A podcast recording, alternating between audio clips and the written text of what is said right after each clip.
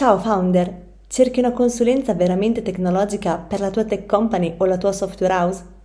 Con Accelerant, il team di Alex Pagnoni ti aiuta a risolvere problemi di team, processo e tecnologia, velocizzando l'evoluzione della tua azienda. Per saperne di più vai su www.accelerant.it.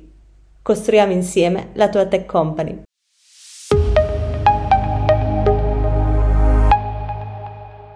Eccoci qua in un nuovo episodio del CTO Show. Oggi con me c'è Francesco Panina, CTO di Fido, che ha una bella esperienza che oggi ci racconterà in particolare tutto il percorso da startup a scale up, perché qui assieme a lui abbiamo visto tutta una serie di punti molto interessanti che oggi sarà bello approfondire. Ma innanzitutto per chi ci segue la prima volta, ecco, il CTO Show è una rubrica del CTO Mastermind, che è l'ecosistema del tech management italiano, che contiene la più grande community di leader tecnologici come CTO, engineering manager, aspiranti tali, e eh, chi ci sta seguendo sul podcast può iscriversi nelle varie piattaforme Apple, Spotify, Google, eccetera. Chi ci segue nel canale YouTube eh, lo invito a iscriversi, attivare notifica, così riceverà sempre gli avvisi di quando tireremo fuori queste belle interviste. E ehm, invito inoltre chi non è già presente nella community a iscriversi, è completamente gratuito, ci siamo più di ormai 700 persone su Slack e basta andare sul sito ctomastermind.it slash community. Ma a questo punto direi che passo la parola a Francesco, così intanto ti puoi introdurre e ci spieghi chi sei, come sei arrivato alla posizione di oggi, quali sono un po' le tue esperienze eh, dal punto di vista professionale e non, e poi anche che tipo di realtà oggi è quella di Fido. Certo, grazie Alex per avermi invitato. Eh, intanto diciamo che io ho avuto una formazione abbastanza tradizionale, quindi diciamo perito informatico, poi università, sempre informatica. Già durante il periodo universitario ho cominciato a occuparmi di sviluppo web, ho aperto una, una web agency con eh, due miei colleghi universitari. Dopo qualche anno di attività sentivo poi comunque il bisogno di crescere professionalmente, quindi di entrare in un contesto più ampio, un po' a crescere quelle che erano le mie conoscenze, quindi decido un po' di trasferirmi a Milano. Entro prima in MotorKey e dopo qualche tempo decido invece di spostarmi in facile.it. Proprio in questo periodo mi interesso un po' di open source, testing e anche agile management. Invece nel 2015 ho questa opportunità di entrare a far parte invece di una nuova startup proprio come primo dipendente nel ruolo di CTO, questa startup è Audience, è una ad tech mm, che proprio ho seguito dai, dalle fasi iniziali, costruzione del team, eh, poi fin quando che l'azienda poi è stata venduta prima a una compagnia inglese, Banco PLC, e poi dopo ha un gruppo sudcoreano NHN che si occupa di telecomunicazioni. Comunque dopo questo percorso in audience che dura circa 5 anni, nel 2020, eh, nuova avventura, eh, nuovo progetto sempre da zero, in questo caso in Fido, mondo delle fintech, in questo caso invece la nostra piattaforma è, che permette alle aziende di utilizzare i digital footprints, quindi tutto quello che diciamo possiamo collezionare tramite una sessione web, parliamo di dati legati all'indirizzo email, numero di telefono, nome, cognome, browser, IP, dispositivo. Eh, abbiamo un sistema che ehm, arricchisce questi dati, for- li fornisce ai nostri clienti, quelli che noi chiamiamo i raw data, ma anche abbiamo un digital score, che è proprio un punteggio che può essere utilizzato a seconda dello use case per fare antifrode, lead validation, ma anche credit scoring. Beh, direi un bel prodotto e tra l'altro anche qui appunto avendolo visto fin dall'inizio è potuto anche entrare nel merito anche delle scelte tecnologiche iniziali. Infatti un po' delle cose che vedremo oggi è proprio come evolve anche il ruolo a questo punto di un leader tech, di un CTO in tutte queste diverse fasi. No? Sappiamo bene che ogni volta un po' come un'azienda diversa, no? considerare ogni stadio di crescita, qui partendo proprio da Greenfield dove ancora c'è magari soltanto un pitch da fare o ancora prima soltanto il deck e, e, quindi vedere un po' con te proprio tutti questi passaggi sarebbe fantastico perché un po' per le esperienze precedenti, un po' per questa che stai facendo adesso, eh, hai penso accumulato delle esperienze interessanti da, da, raccontare. Quindi intanto te lo chiedere proprio no, nell'ambito quindi di un, un progetto Greenfield, come si inizia a mettere le mani in pasta quando ancora abbiamo soltanto magari un'idea che magari ancora è da validare, ecco. Certo, eh, Greenfield, metafora un po' positiva, diciamo, però vuole anche dire che non c'è nulla, come hai detto giustamente tu, abbiamo forse un deck è un'idea che dobbiamo, dobbiamo, validare, è una fase che molte volte viene sottovalutata nel, nella vita di un'azienda, di un progetto, è però una fase allo stesso tempo molto critica. Io penso che sia un po' una corsa verso il tempo, perché fin tanto che non riusciamo ad acquisire i primi feedback verso i clienti, eh, presentare un MVP, eh, le nostre idee potrebbero non essere valide, potrebbero dover cambiare e se non la eseguiamo bene, soprattutto questa fase iniziale, rischiamo di perdere del tempo e eh, perdere del tempo vuol dire che magari in progetti innovativi un nostro competitor arriva prima di noi, arriva anche 6-7 mesi prima di noi e poi quando arriviamo noi sul mercato eh, può essere anche, la situazione può essere molto complicata, possiamo aver perso molte occasioni. Quindi diciamo che ehm, credo che sia, se, la, se, riusciamo a eseguirla bene, poi dopo nelle, le fasi successive dell'azienda risultano leggermente più facili. Sì, direi proprio di sì. Infatti anche qui proprio il ruolo di quello che poi, magari in questa fase ancora, magari non per forza viene chiamato CTO, magari più un technical advisor in questa fase o comunque chi contribuisce a dare un certo tipo di forma e di sostanza alle idee, ancora prima magari di validarle sul mercato. Ecco, però è una pedina importante assieme no, ai vari ruoli che possiamo considerare proprio all'interno di, di questa fase. Infatti anche qui ti devo chiedere, no, proprio in una situazione di questo genere, quali sono i ruoli che tu hai visto, uh, con i quali hai collaborato, comunque ritieni importanti in una fase del genere per uh, fare un po' quello che dici tu, no? cioè evitare che in questa corsa contro il tempo poi si vada a finire in quella che poi successivamente diventa anche la Death Valley, in alcuni casi, no? come viene chiamata. Sì, allora sicuramente la parte di prodotto è la parte fondamentale, cioè dobbiamo cercare di capire quali sono le funzionalità eh, minime che entreranno all'interno del nostro MVP. Ovviamente deve essere un prodotto che risolva un problema che eh, possa essere utilizzato da qualcuno, però allo stesso tempo dobbiamo essere... Eh, cioè dobbiamo cercare il minimo, non dobbiamo eh, per forza dover inserire troppe funzionalità e quindi in questo senso mediare o partecipare alle riunioni di prodotto è molto importante, ancora prima di iniziare diciamo a, ad affrontare la parte tecnica. Ehm, diciamo, un altro aspetto che probabilmente dovremo, dovremo sicuramente affrontare è la costruzione del team e quindi non è detto che abbiamo a disposizione qualcuno che ci segua tutto il mondo di HR, non è detto che abbiamo un HR manager e comunque la parte IT è la parte che ehm, ha bisogno di più persone probabilmente all'inizio e quindi ricadrà un po' su di noi cercare un po' di costruire la pipeline di recruitment, eh, cercare di ehm, portare dei candidati a colloquio e quindi anche questo è un po' un altro cappello che a volte il, il, il CTO si deve mettere, soprattutto all'inizio. La parte commerciale magari non tantissimo, non è un, diciamo, un aspetto in cui saremo molto coinvolti, però sempre nell'ottica di scegliere quali sono le funzionalità corrette, magari saremo coinvolti in alcuni, in alcuni call con i primi prospect, cercare un po' di capire quali sono i loro pain point per poi dopo riportarli all'interno delle prime funzionalità di prodotto. E poi ovviamente la tecnologia, che è un po' diciamo la cosa che dovrebbe essere principale, anche se in questa fase non è detto che sempre lo sia. Molta progettazione, soprattutto sull'infrastruttura. Non abbiamo praticamente niente, dobbiamo comunque mettere i building blocks sul quale poi dopo si poggerà il nostro prodotto, quindi le scelte iniziali, soprattutto appunto sull'infrastruttura e le prime tecnologie, sono quelle che sono più rischiose, sono quelle che sono più incerte e eh, il debito che rischiamo di accumulare in questa fase è molto più costoso del debito che magari avremmo accumulato più avanti nella nostra storia.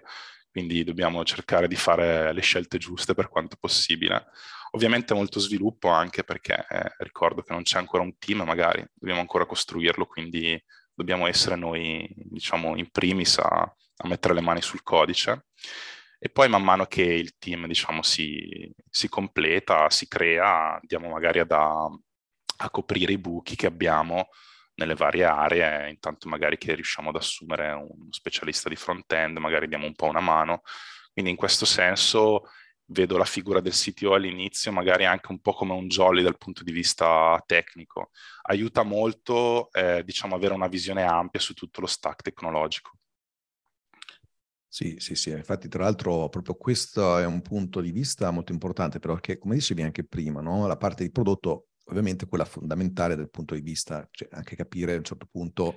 product market fit, tutte queste cose qua, no? Però giustamente hai detto che poi la parte tecnologica, soprattutto magari anche agli inizi, è anche la più numerosa no? eh, proprio perché eh, comunque va costruito il prodotto e, eh, ed è una sfida in sé per tutti i motivi che già hai iniziato a introdurre, no? quindi anche dalla parte di hiring, il tipo di scelte che deve fare CTO, lo sviluppo, le tecnologie, quindi sono tutti punti che volendo li potremmo esplodere tutti e, e, si apre veramente il mondo. Infatti alcuni di questi vorrei proprio un pochino vederli assieme perché sì. Eh, chiaramente eh, queste fasi iniziali sono appunto importanti proprio per alcuni tipi di scelte che si prendono, perché anche tu giustamente hai detto, no, cioè alcune questioni anche no, poi di debito tecnico, eccetera, cioè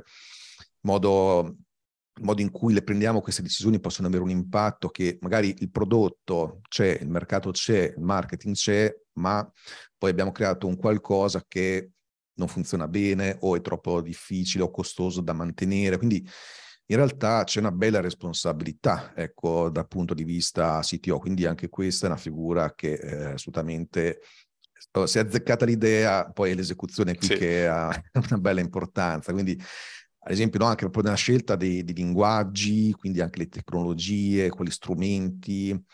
poi in alcuni casi sono anche qualcosa che viene utilizzato anche in fase di, di recruiting, di, di, cercare persone, di attrarle. Ecco, su questi elementi qui volevo un po' raccogliere le tue esperienze, le tue opinioni. Certo, eh, diciamo che io un po' sono stato sviluppatore, sono tuttora sviluppatore, quindi ho un po' in testa come, come, ragiona una persona che scrive codice, soprattutto sulla scelta dei linguaggi, c'è un po' sempre questa ricerca del linguaggio più moderno, quello più performante, quello di cui tutti parlano, però è, è, un, po', è un, po', rischioso, soprattutto in questa fase, eh, perché eh, diciamo, dobbiamo costruire appunto i, building blocks del nostro, del nostro, prodotto, della nostra tecnologia e quindi dobbiamo cercare delle tecnologie che sono consolidate, quindi eh, evitare scelte esotiche, ma eh, qual è, il, qual è, il, motivo che ci sta dietro? Principalmente perché noi dobbiamo andare a scegliere degli strumenti che ci permettono di assumere. Eh, io una cosa che ripeto spesso è che molto più importante della tecnologia sono le persone che fanno la tecnologia. Quindi se noi abbiamo fatto una scelta che non ci permette eh, poi di portare delle persone all'interno dell'azienda, alla fine abbiamo fatto un disservizio al nostro progetto. Sì, abbiamo scelto magari un linguaggio molto moderno, ma poi, poi alla fine non abbiamo nessuno che ce lo, che ce lo sa scrivere. Um, magari uno potrebbe fare anche un'obiezione, ti dice magari un linguaggio moderno puoi usarlo come leva perché trovi delle persone che vengono attratte da questa cosa perché diciamo utilizzo qualcosa di molto figo, però cosa trovi? Probabilmente trovi delle persone che o hanno poca esperienza su quel linguaggio proprio perché il fatto che sia appena nato o comunque che non abbia un grande storico, oppure trovi qualcuno che vorrebbe scrivere in quel linguaggio e impararlo però in questa fase non, non sono diciamo delle, delle, figure che puoi inserire, perché comunque non è soltanto qualcuno che scrive codice, ma qualcuno che anche fa qualità, eh, diciamo, in, nel codice che scrive. Eh, in questo senso, eh, magari vale la pena spendere un attimo parlando anche un po' dell'eccellenza tecnologica, secondo me una cosa critica. Una, però molte volte eh, uno eh, diciamo, pensa che sia importante per il motivo sbagliato, cioè mi spiego. Eh, molte volte si fa questo assioma, eccellenza tecnologica, quindi tecnologia eccellente uguale prodotto eccellente, ma non è vero, cioè non è scontato perché può esserci un prodotto ottimo che magari ha sotto invece una tecnologia mediocre. Quindi l'eccellenza tecnologica è importante per altri, per altri motivi, è importante perché ehm, ci permette diciamo ehm, di spendere meno soldi e meno tempo perché magari riusciamo a iterare più velocemente, eh, ci permette di diminuire il rischio perché magari abbiamo inserito una suite di test con una buona copertura e quindi eh, rischiamo di avere meno bug. Eh, ci fa spendere meno soldi ancora perché eh, è più facile da mantenere, abbiamo bisogno di meno persone per mantenerlo e quindi magari possiamo diciamo, avere più persone che si occupano di sviluppare funzionalità rispetto a quelle che invece devono mantenere una code base. Quindi eh, eccellenza tecnologica è molto importante, molte volte non per il motivo che tutti hanno in testa e questo secondo me è bene tenerlo a mente perché ci aiuta magari in alcune conversazioni dove dobbiamo in qualche modo giustificare alcune scelte che eh, magari rallentano la velocità di sviluppo e diciamo tirar fuori tecnologia eccellente, prodotto eccellente è un po' scivoloso. Ehm, poi se parliamo sempre diciamo di, eh, di nostri building blocks non, non, possiamo dimenticarci la parte di infrastruttura.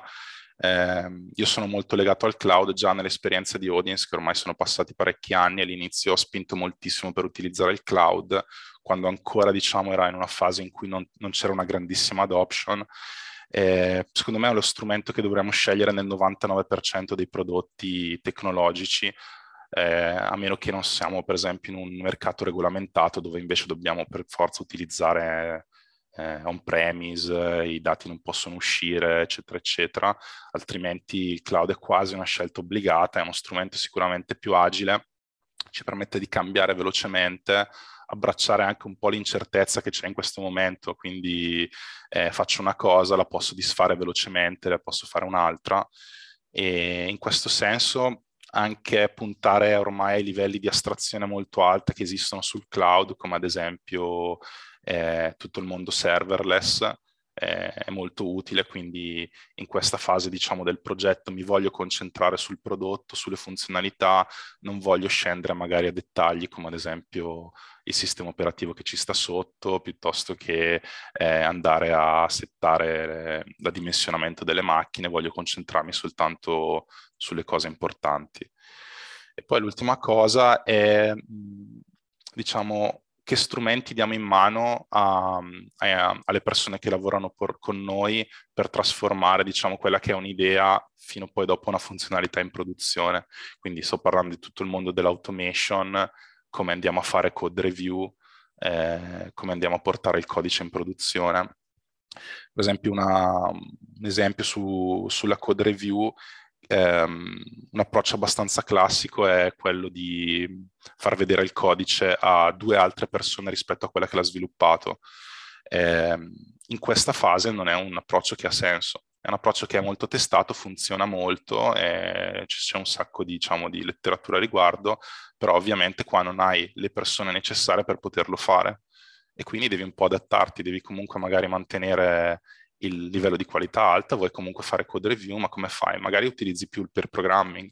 eh, fai fare la stessa funzionalità a due persone e dai per scontato che due persone hanno già fatto tra di loro review sul codice. Quindi riesci comunque a fare code review senza dover per forza imballare il team con altre due persone che magari non hai a disposizione in quel momento. Oppure i test automatici che sono molto importanti perché se scritti bene già dall'inizio, ricordiamoci che all'inizio magari dobbiamo andare a scrivere proprio la nostra logica di business, quindi le cose proprio fondamentali che non, diciamo, non si devono rompere, quindi già avere una buona suite su cui poi dopo iterare successivamente eh, ci aiuterebbe parecchio. Sì, questi sono tutti punti molto interessanti che effettivamente anche questi possono fare la differenza. Ti volevo chiedere proprio, visto che abbiamo iniziato a fare degli esempi nel caso di Fido, se c'era qualcosa che hai visto che in particolare gli ha funzionato meglio o se c'è stato anche qualcosa che invece vi ha costretto a cambiare approccio, qualcosa che non è andato bene, un po' che tipo di problemi anche hai dovuto risolvere in queste aree? Eh, allora, un esempio che posso fare che poi ci ha portato anche diciamo, alla, alla standardizzazione è, è stato eh, legato per esempio agli strumenti e sistemi operativi che ogni, ogni persona utilizzava. Quindi c'è stata un po' questa cosa in cui eh, ognuno mh, aveva un sistema operativo diverso, quindi magari veniva da un'esperienza in cui utilizzava Mac, un'esperienza in cui utilizzava Windows, eh, distribuzioni particolari di Linux, eccetera. Noi abbiamo voluto costruire quella che era un'automation anche dell'ambiente di sviluppo, quindi sostanzialmente un sistema che con pochi comandi, diciamo, simula l'ambiente di produzione in locale e ci siamo un po' scontrati con eh, piccoli, piccole variazioni sui sistemi operativi che non riuscivano poi dopo a far funzionare tutto come volevamo, no? Oppure magari ehm, IDE diversi non supportavano correttamente il nostro framework di sviluppo. Abbiamo fatto qualche riunione e poi abbiamo detto, va bene, cediamo un po' della nostra flessibilità, quindi sacrifichiamo un po' di, di flessibilità per però guadagnare eh, una maggiore standardizzazione. Questo cosa vuol dire? Che ad oggi ehm, il team ha deciso di utilizzare sempre lo stesso sistema operativo, sempre lo stesso IDE di sviluppo,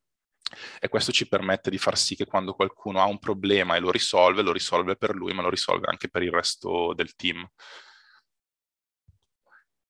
Questo qui vedi è proprio una di quelle esperienze che anche qui possono aiutare parecchio le aziende, i team in particolare nell'impostare proprio degli standard, delle procedure che effettivamente possono renderli molto più, più efficienti. Proprio sul discorso team, visto che anche questo prima abbiamo lasciato eh, qualche hint, volevo chiederti cosa uh, avete fatto proprio per creare un flusso no, di candidati, anche per valutarli, come avete un po' uh, adottato delle scelte per sceglierli e come essere anche voi stessi convincenti da questo punto di vista, perché comunque ricordiamoci sempre che appunto parlando soprattutto poi anche di startup, ecco, bisogna avere una bella serie di argomentazioni e di,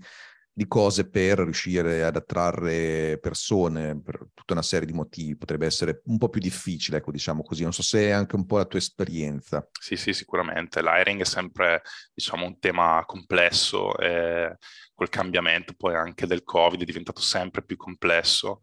E diciamo che mh, all'inizio comunque stiamo parlando di una situazione in cui non c'è nessuno, non abbiamo ancora nessuno nel team di sviluppo, quindi dobbiamo proprio creare un, questo flusso di candidati.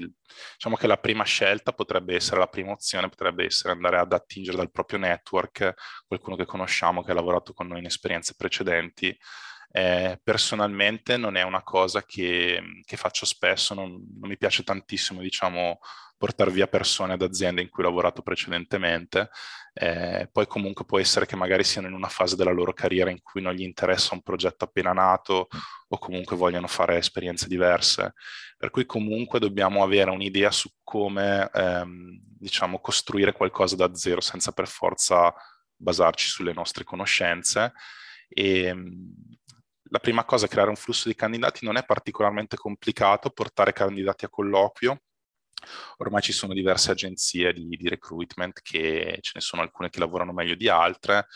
eh, più magari io mi piace utilizzare dei tool di HR che semplicemente ti permettono di pubblicare gli annunci sui vari, sui vari portali e con questi hai già delle persone che poi dopo ti vanno, ti vanno a colloquio, che mh, è la parte invece più complessa, cioè decidere cosa scegliere e cosa va bene in questa fase del progetto potrebbe non andare bene in una fase successiva o viceversa, anzi, quello che per oggi per noi è un KO magari sarebbe un sì più avanti nel progetto, quindi la prima cosa banale è la seniority. È chiaro che non possiamo portare dentro persone junior in questa fase perché non possiamo non abbiamo risorse per fare formazione, quindi un junior è una persona che devi far crescere e non puoi, non puoi, farlo in questo momento in cui hai bisogno invece diciamo, di eh, costruire il primo core team, i primi building blocks. Eh, per core team intendo mh, diciamo, coprire le aree funzionali principali, quindi è un po' scontato, però magari front-end, back-end, infrastruttura, UX, UI e per noi, ma ormai per quasi tutte le aziende c'è anche una parte molto importante di machine learning quindi riuscire diciamo a aver coperto tutte queste, queste aree e quindi abbiamo costruito il core team. Quindi cosa andiamo a vedere? Andiamo a vedere sicuramente il fit tecnologico che abbiamo già inserito magari nella, nella job description comunque, eh, quello lo valutiamo in maniera classica, qualche domanda. A me non piace fare particolarmente dei test che eh, penso che siano un po' un far, far, sprecare un po' di tempo alle persone che sono sempre molto occupate. Preferisco magari fare un colloquio un po' più lungo, magari dura un'ora invece che mezz'ora, però valuta, lo valutiamo così. Poi il fit culturale è molto importante perché eh, qua non ci sono ancora dei processi definiti, ehm, ci vuole una persona che mentalmente sia flessibile, sia disposta anche diciamo, ad abbracciare quella che è un po' una confusione che c'è inizialmente nell'azienda, quindi magari richieste che arrivano da vari punti in maniera non troppo strutturata. E la flessibilità dal punto di vista tecnologico anche questa è la cosa più, più, difficile da trovare, cioè qualcuno che riesca a vederti magari almeno due, punti dello stack tecnologico, quindi faccio un esempio, puoi trovare magari qualcuno che ti fa front e eh, ne capisca di, di, UX, magari riesca a farti anche qualche mock-up o comunque riesca a seguirti un design system, oppure un'altra figura che a volte si trova, magari qualcuno che ti fa back-end e conosce un po' di infrastruttura. Ecco, in questo senso è importante questa flessibilità perché all'inizio potresti avere magari delle forti carichi di lavoro sull'infrastruttura, magari non avere troppo lavoro sul back-end e se tu prendi dei specialisti molto verticali rischi che siano un po' starving e quindi questa loro flessibilità invece riesci un po' a gestirtela meglio, quindi in questa fase un po' più di flessibilità è molto utile. E poi l'ultima cosa è come convincere la persona giusta quando l'hai trovata, non è semplice perché, ripeto, mh, l'azienda non ha un nome, eh, non, c'è, non c'è ancora un prodotto, ci sono aziende molto più grandi che fanno grande competizione, quindi devi avere un po', diciamo, delle, delle carte da giocarti che magari altre aziende non possono fare. Noi abbiamo, abbiamo diciamo, deciso di, di, puntare molto sulla formazione, per esempio noi il venerdì abbiamo deciso di non fare backlog, facciamo soltanto o progetti open source interni o contribuzioni a progetti open source interni, librerie che utilizziamo tutti i giorni, oppure progetti personali, oppure creazione di workshop e, e, usiamo un po' questa cosa sia per fare formazione in maniera organica, ma anche cercare di attrarre tra le persone. L'ultima opzione per un'azienda piccola è offrire invece magari un salario più alto della media. Diciamo che io la tengo come ultima opzione perché comunque diciamo che se uno si sposta solamente per quello, poi dopo ci sono tantissime altre dinamiche che, che rendono, lo rendono comunque più rischioso. Sì, infatti, infatti poi per una startup può essere comunque un problema in sé in base anche un po' al budget che per definizione nelle fasi iniziali è ridotto. Sì. Oh, ecco, questo qui diciamo quindi è un bel excursus di tutto quello che un po' è sperimentato in una fase quindi di startup uh, Greenfield. A questo punto ti voglio chiedere, visto che poi è anche un processo che comunque state iniziando ad affrontare da un po' di tempo, quello invece relativo a queste cose viste invece in un'ottica di scale up, no? quindi siamo in una fase più avanti in cui i problemi sono stati risolti, il mercato si è dimostrato che c'è, l'azienda sta ingranando, il team si sta creando, cambiano sicuramente le sfide, cambiano i problemi, cambiano le attività, cambia anche un po' il ruolo probabilmente a questo punto direi del, del CTO, che forse inizia a diventare un po' più CTO a questo punto, veramente. No? Sì, sì eh, diciamo che quando eh, entriamo in questa fase ci sono un po' dei, diciamo, delle milestone che ci fanno un po' capire che siamo mm. entrati in questa fase, alcune le dicevi tu, quindi esiste un prodotto, esiste un MVP, qualche cliente lo sta utilizzando, quindi abbiamo incanalato i primi feedback. Eh, il team è stato costruito, il core team quantomeno è stato costruito e quindi ormai adesso l'obiettivo è crescere velocemente in tutte le aree eh, in maniera strutturata. Eh, in questo caso può anche succedere che in questa fase c'è magari anche un acceleratore, quindi magari non so, c'è un investitore che eh, ci vuole dare fiducia e io lo vedo un po' come una cosa non per forza necessaria, però è qualcosa che ti permette di spingere, diciamo, sull'acceleratore, quindi velocizzare tutta una serie di, di attività dall'hiring eh, piuttosto che eh, anche in altri, in altri settori dell'azienda. I, I ruoli cambiano, perché eh, principalmente perché ci sono più persone in azienda magari, quindi possiamo, possiamo essere in grado di cedere alcune delle nostre responsabilità, magari eh, per esempio la nostra, la nostra, esperienza abbiamo portato una persona che si occupa di HR e quindi diciamo che eh, molto del, del, lavoro che, avevo, che, avevo, che seguivo direttamente ho potuto, ho potuto delegarlo e comunque sono attività molto time consuming, quindi eh, ci permettono poi dopo di dedicarci a qualcos'altro. Eh, è importante però mantenere sempre, io credo, una visione sul prodotto.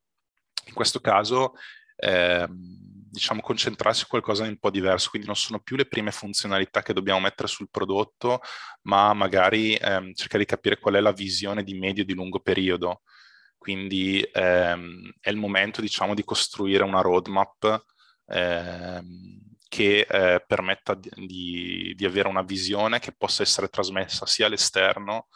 agli stakeholder esterni che agli stakeholder interni. Eh,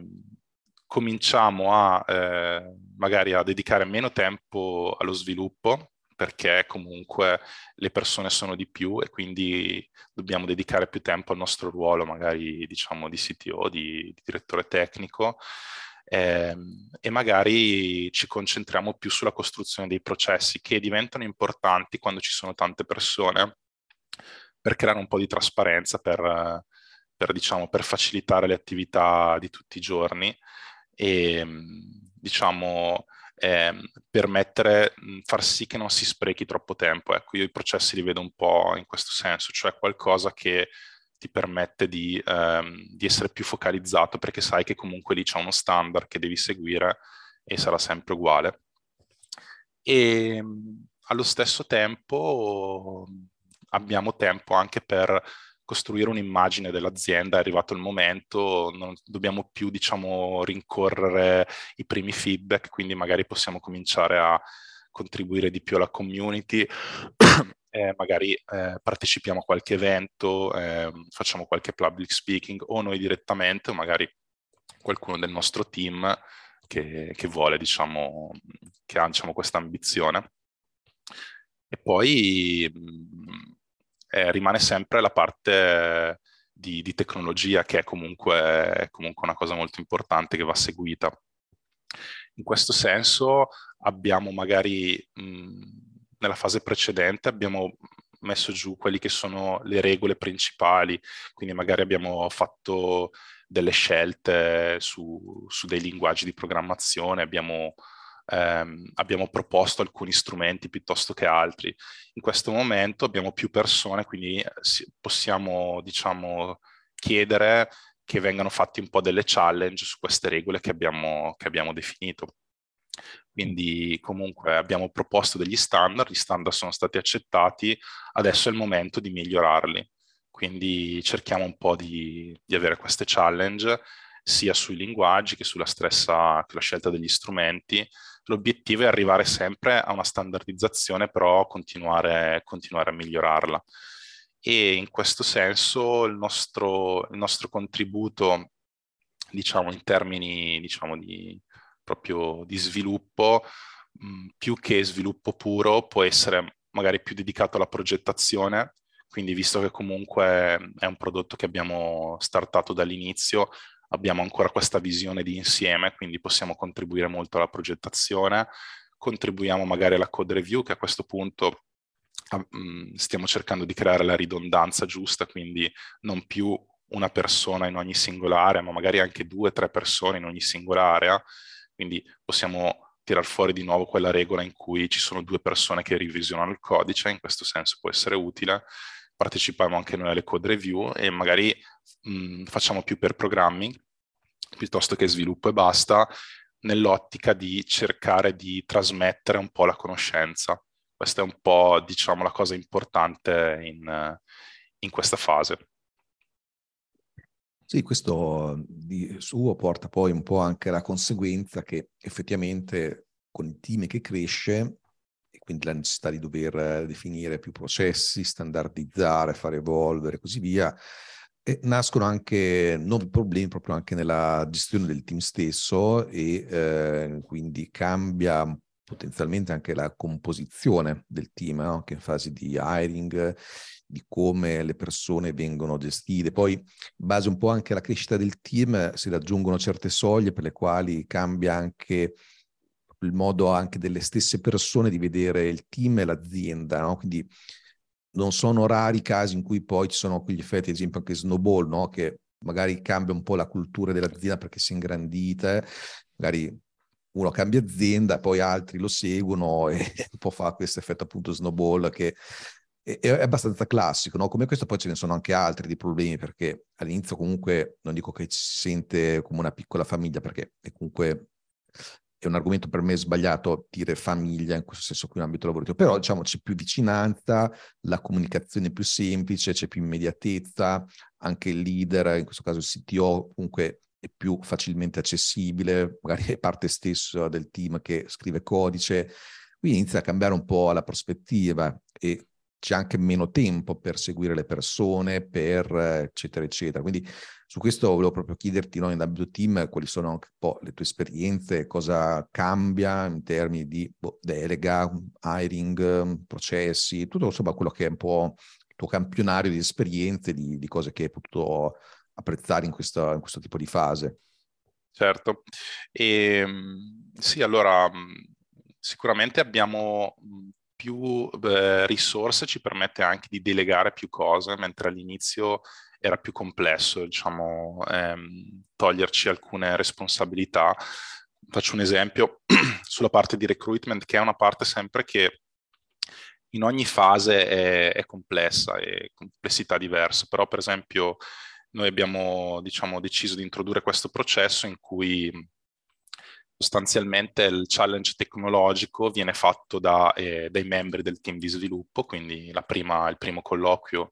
viene fatto dai membri del team di sviluppo dove si occupano di fare un, un solo challenge tecnologico. E poi diciamo, la seconda interview che invece seguo ancora personalmente è semplicemente una, una interview di cultural fit eh, che rimane sempre molto importante da fare e questo eh, permette, diciamo, sicuramente delle, alle persone di anche sentirsi più coinvolti, diciamo, nelle scelte poi, perché comunque sono loro poi in prima persona a decidere chi andrà avanti o meno nel, nel processo di, di, recruitment, ma allo stesso tempo ci, ci libera dal, diciamo, ci libera molto tempo e ci permette di concentrarsi su qualcos'altro. Tra l'altro poi chi meglio può fare challenge tecnologico se non le persone che ci lavorano tutti i giorni e che conoscono la tecnologia meglio, meglio, meglio di, di, chiunque. Qua magari possiamo anche cambiare un po' il, la tipologia di, di figure che, che, possiamo inserire. magari possiamo valutare, anzi sicuramente valutiamo figure junior, abbiamo un po' più di ridondanza sul team, quindi riusciamo ad assorbire magari uno o due junior all'interno del progetto, riusciamo a fare una formazione un po' più seria quindi a far crescere la persona senza che sia troppo un drain a livello di velocity bisogna sempre valutare l'inserimento della figura junior, che, sono, che, è una grandissima risorsa, ma se la inserisci nel momento sbagliato poi rischi di imballare un po' il team e quindi poi dopo non è contento nella persona che ha inserito né, nell'azienda, insomma. Oppure magari possiamo anche valutare di ampliare insomma, lo stack dei nostri linguaggi di programmazione. Noi in questa fase, a Fido, faccio un nostro esempio, abbiamo deciso di utilizzare per esempio TypeScript e JavaScript, diciamo, un po' una scelta obbligata per tutto il mondo di, del front-end, lo sviluppo front-end, React, eccetera. Python mh, mm, per, um, diciamo, il mondo dei dati e tutto quello che riguarda machine learning, e poi invece PHP. Eh, quindi eh, questi sono i nostri tre linguaggi eh, e questa è la fase in cui diciamo, il team poi li, adot- li adotta fino alla fine.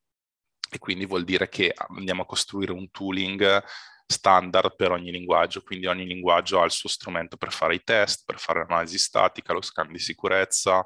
poi è intercambiabile dal punto di vista, magari se devo scrivere un nuovo microservizio, eh, a quel punto posso decidere, il team decide se lo scrivo in un linguaggio piuttosto che un altro, magari fa delle valutazioni sul fatto che esistono delle librerie che funzionano meglio in un linguaggio o in un altro. In questa fase si può valutare un, inserimento di un, di un, ulteriore linguaggio, c'è abbastanza, diciamo, capacity per poterlo, per poterlo introdurre. I processi sono, diventano più precisi, soprattutto all'interno del team dobbiamo andare magari a formalizzare meglio i rituali, quindi magari lo stand-up meeting, faccio il nostro esempio, già c'era all'inizio, quando siamo arrivati in questa fase l'abbiamo standardizzato, quindi abbiamo detto deve durare un certo tempo, si deve parlare eh, di, un, di, un, certo tipo di argomenti, nel caso in cui alcune cose eh, devono venire discusse più approfonditamente, vanno spostate dopo lo stand-up. In questo, in questo, caso c'è anche un piccolo aneddoto, noi avevamo un po' questo problema dello stand-up che andava molto lungo e avendo anche un po' di risorse, un po' di conoscenza di machine learning statistica, cosa abbiamo fatto? Abbiamo raccolto i tempi giorno per giorno e diciamo poi abbiamo fatto un workshop in cui andavamo a presentare eh, diciamo, i tempi dei vari stand up di, diciamo, dei, dei, vari giorni, quali erano i giorni più critici. Abbiamo scoperto che alcuni giorni erano più critici di altri, lunedì quando si, quando si rientrava ci si metteva di più, alcune persone ave- erano più costanti, altre meno costanti e tramite questo alla fine siamo riusciti ad arrivare a un buon livello per cui abbiamo standardizzato anche in maniera simpatica questo, questo rituale.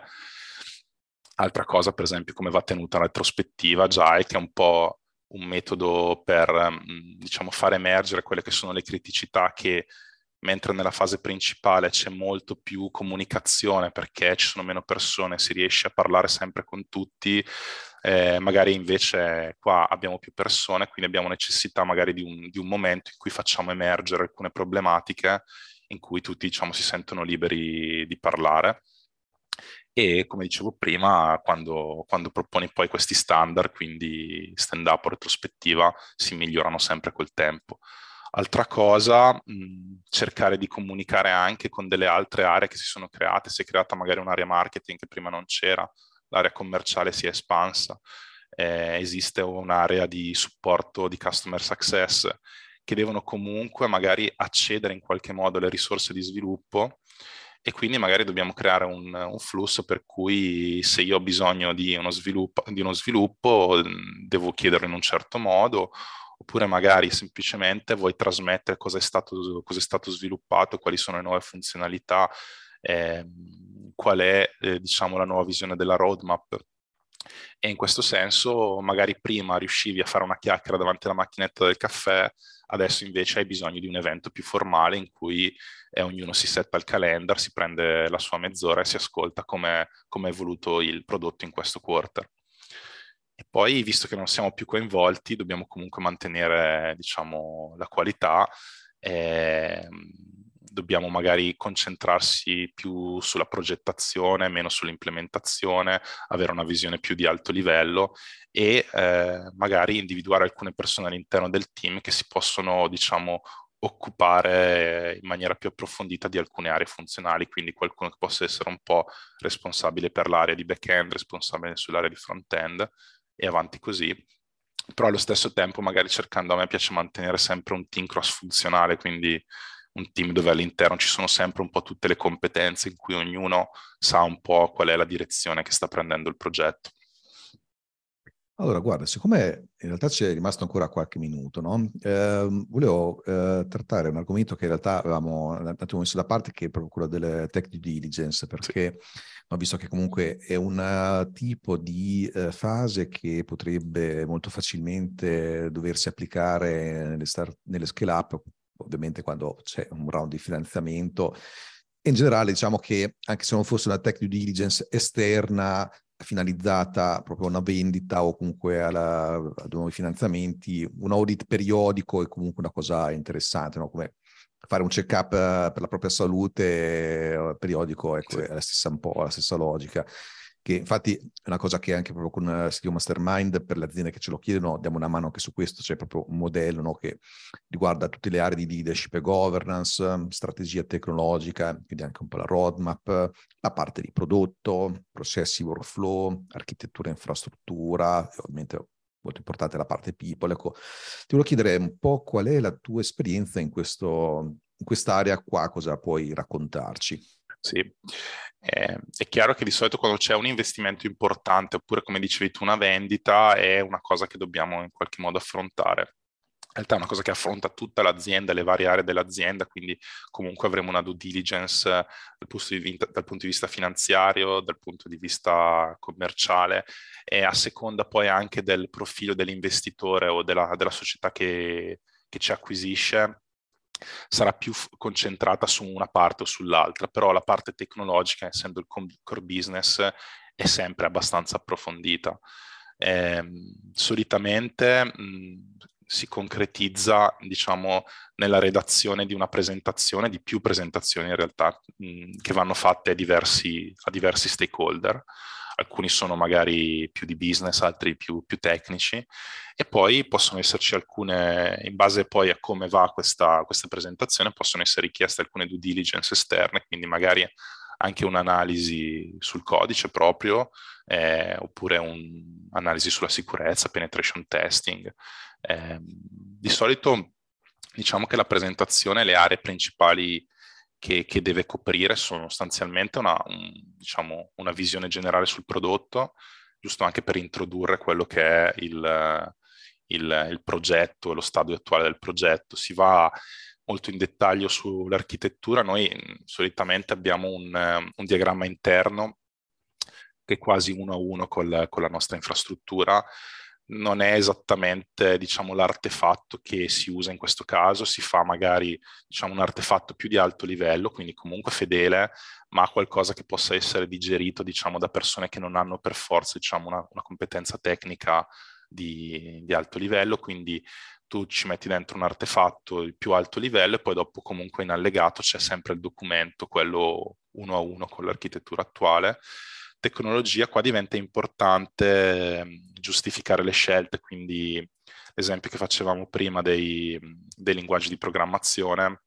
e spiegare perché sono stati scelti magari, quindi un punto di partenza poteva essere quello, quindi TypeScript o JavaScript una scelta obbligata per questo e questo motivo, Python eccetera, poi PHP l'abbiamo scelto perché magari eh, ci permette di assumere persone perché è un linguaggio molto diffuso eccetera eccetera, quindi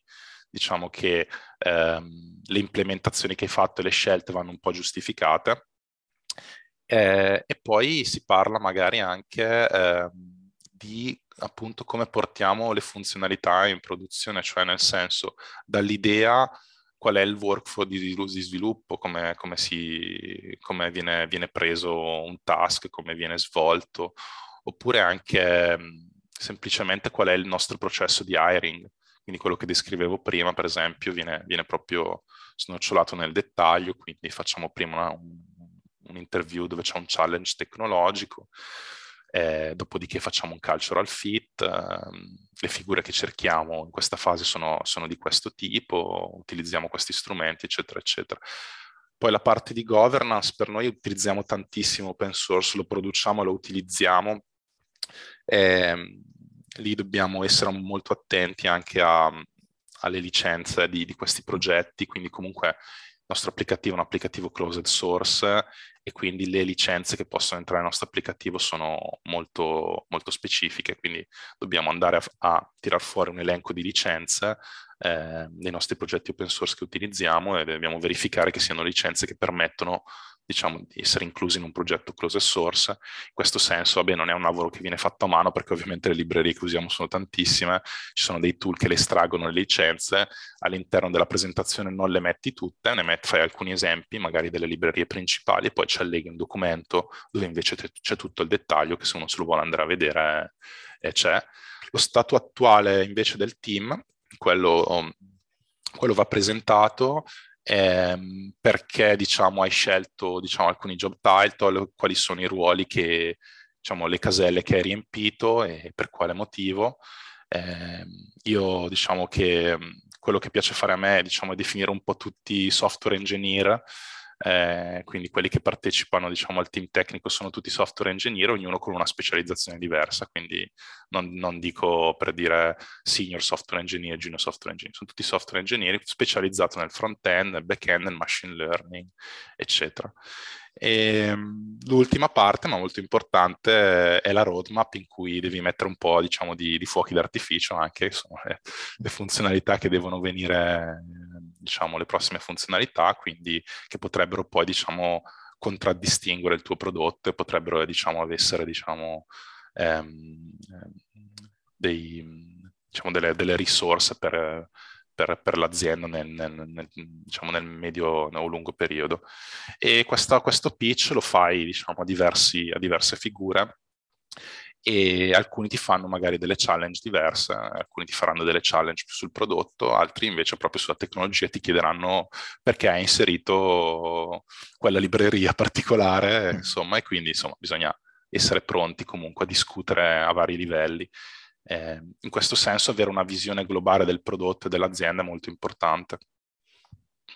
Sì, infatti, infatti questi processi qui di audit e tech diligence eh, possono essere veramente molto approfonditi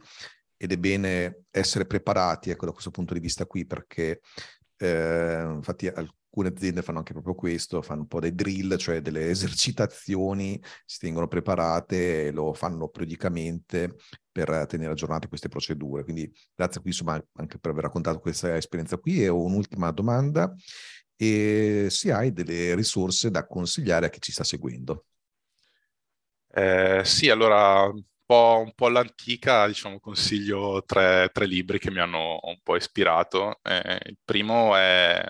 Scrum XP from the Trenches, eh, si trova ormai anche il PDF online, è free.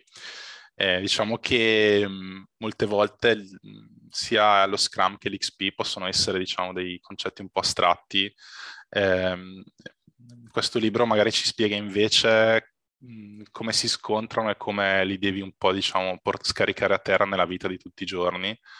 Ehm, quindi ha un approccio molto pragmatico che, che mi è piaciuto. Eh, poi uno, uno su, sulle roadmap, Product Roadmap Relaunched, eh, ti spiega un po' mh, come abbracciare l'incertezza e come scrivere una roadmap che sia in grado, diciamo, di dare allo stesso tempo una visione di lungo periodo, ma che sia pronta, diciamo, a, a, cambiare velocemente nel momento in cui, come si diceva all'inizio, magari c'è un'idea che poi dopo deve, deve cambiare, deve evolversi, alcune idee vengono scartate perché non hanno senso, altre invece magari arrivano dei primi feedback dei clienti e questo diciamo ti aiuta un po' a, a costruire un framework, anche questo molto pratico. E l'ultimo è un po' un classico, è Don't Make Me Think di Steve Krug che parla dell'usabilità web. Ehm, parla di alcuni concetti che magari a volte ci dimentichiamo, cioè che eh, siti web oppure applicazioni web devono essere fatte in modo che siano facili da utilizzare e che se devono essere spiegati molte volte vuol dire che non sono, non sono fatti correttamente.